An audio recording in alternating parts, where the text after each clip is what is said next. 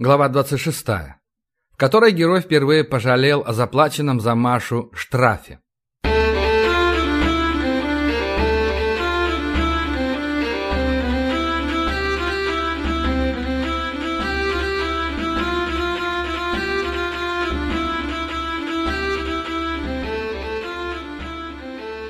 Выбрался я из контрразведки уже затемно, вынося под мышкой брезентовый сверток с карабином, который мне отдали в дежурке на выходе.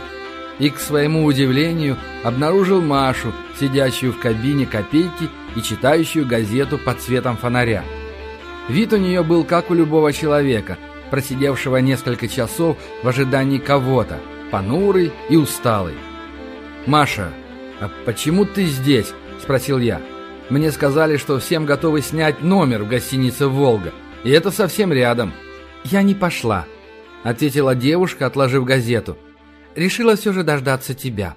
Думала, что недолго, а потом уже вроде бы и уходить смысла не стало. Решила, что скоро придешь, а ты там совсем застрял. Верно, застрял вовсе, согласился я. А Ларри?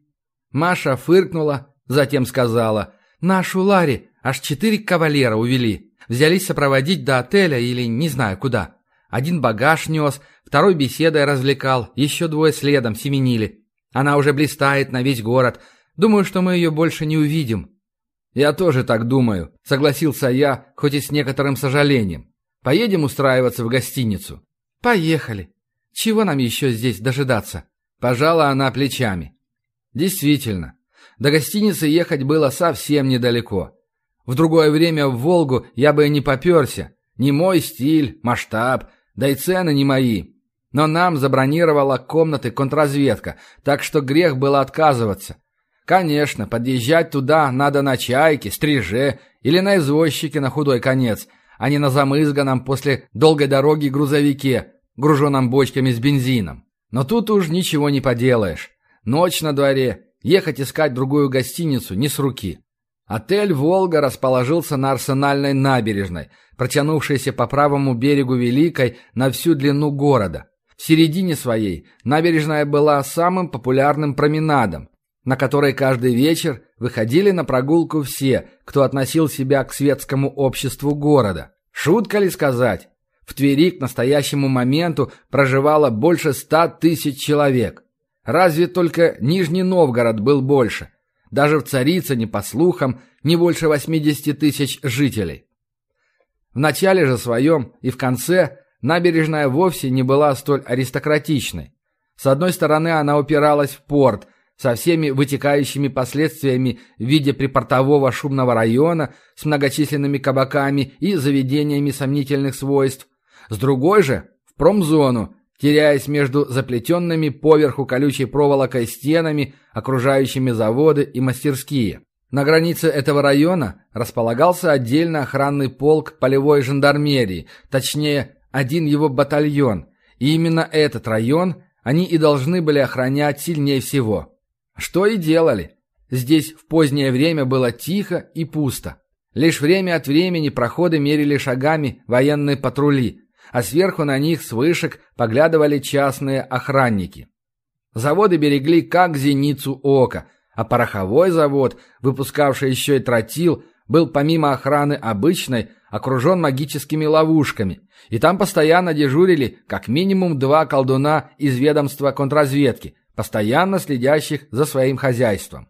Центр же города был застроен каменными трех, а то и вовсе четырехэтажными домами, Первые этажи в них занимали рестораны, в которые надо было прилично одеваться, в отличие от портовых кабаков, и магазины, где даже соседу в кредит не отпускали. В городе было два театра – цирк Шапито и не меньше пяти кинотеатров, по вечерам заполненных до последнего места. В центре Твери было запрещено деревянное строительство, и, как писала газета «Тверские известия», мещанина Волобуева – который было завел свиней во дворе своего дома, оштрафовали зверски, а свиней конфисковали в казну, и дальнейшая их судьба покрыта мраком. В общем, по стандартам Великоречья Тверь тянула, если и не на мировую столицу, то по меньшей мере на один из величественных городов. Следующим зданием после отеля «Волга» сиял огнями и удивлял очередью публики кинотеатр «Иллюзион», в котором сегодня давали какую-то кинодраму из жизни эльфов, а перед ней в афише был указан киножурнал новостей с фронта, где эльфов, по уверениям хроникеров, били в хвост и под хвост. В кинематограф мы не пошли, хоть оба и были охотниками до этого зрелища, а сразу направились в гостиницу. За стойкой мореного дерева нас принял приказчик, одетый в полосатые брюки, атласный жилет и белоснежную рубаху с галстуком. Он несколько брезгливым взглядом окинул нашу одежду, рюкзаки, оружие в чехлах, затем быстро пролистал журнал резервирования.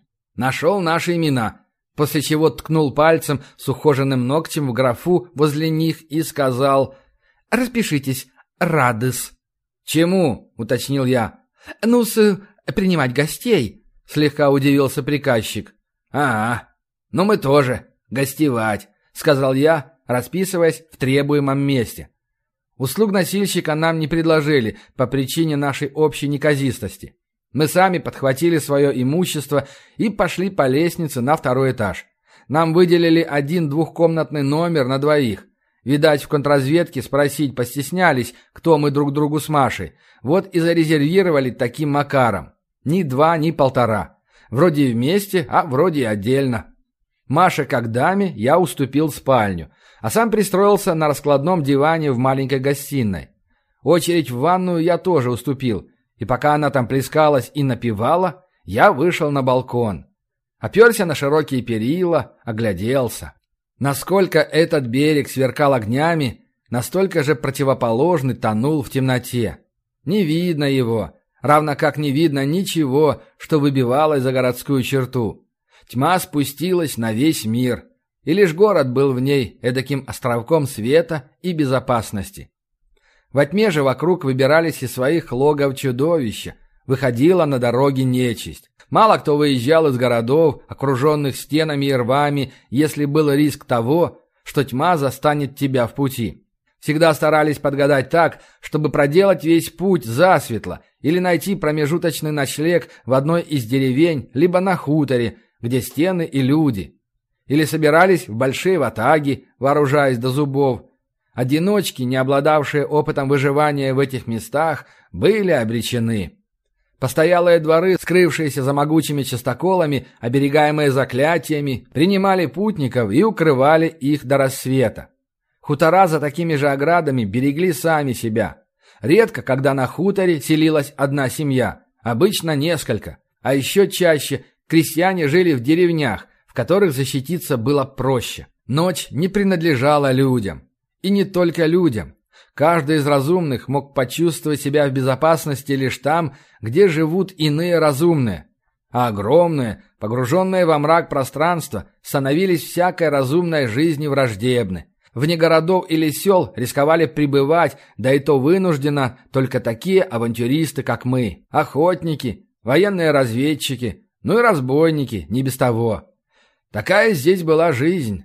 Разумные расы властвовали только до захода солнца. Во всей вселенной были видны лишь огни Бакина возле порта, да сигнальные огни паромной пристани напротив, что на устье реки Тверцы, перескочившей в великоречие из мира старого. И еще патрульный катер мигал ходовыми огнями, время от времени, включая прожектор и что-то высматривая. В номере за спиной хлопнула дверь. Маша покинула ванную. Теперь можно и мне туда зайти. Кстати, как отучить человека бросать мокрое полотенце на пол, при этом используя из них все до одного из имеющихся в наличии? Который уже раз я жалею о тех 150 рублях золотом, что потратил на штраф. Хорошая порция розок этой взбалмошной девице точно не помешала бы, особенно если кто-то во время экзекуции взял на себя труд шептать ей в ухо «А вот не бросай полотенце на пол, а вот не пользуйся сразу всеми. Два под ноги, одно на голову и еще двумя вытираясь. Помни о других, заходящих в ванну после тебя.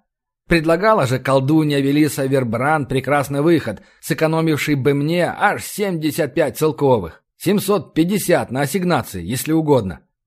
Я открыл дверцы хозяйственного шкафчика в ванной и к своему облегчению обнаружил запасные полотенца на верхней полке. Ладно, воспользуюсь ими, а то уж очень лень ругаться. Тяжелый был сегодня день.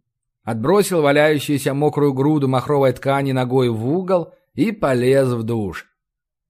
Ужин Маша заказала в номер.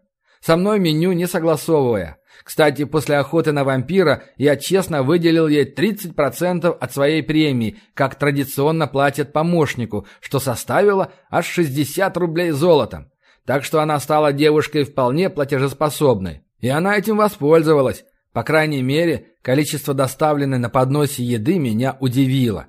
Я присоединился к ней, лениво поковырял порцию индейки под майонезом и сыром, запеченную в глиняном лотке, после чего напился чаю и лег спать, выселив свою спутницу вместе с подносом, заставленным тарелками, в спальню. Снился мне почему-то лич Ашмаи с капюшоном и без лица, все время звонивший мне по телефону и капризным голосом требовавший завтрак в номер. Больше ничего не помню.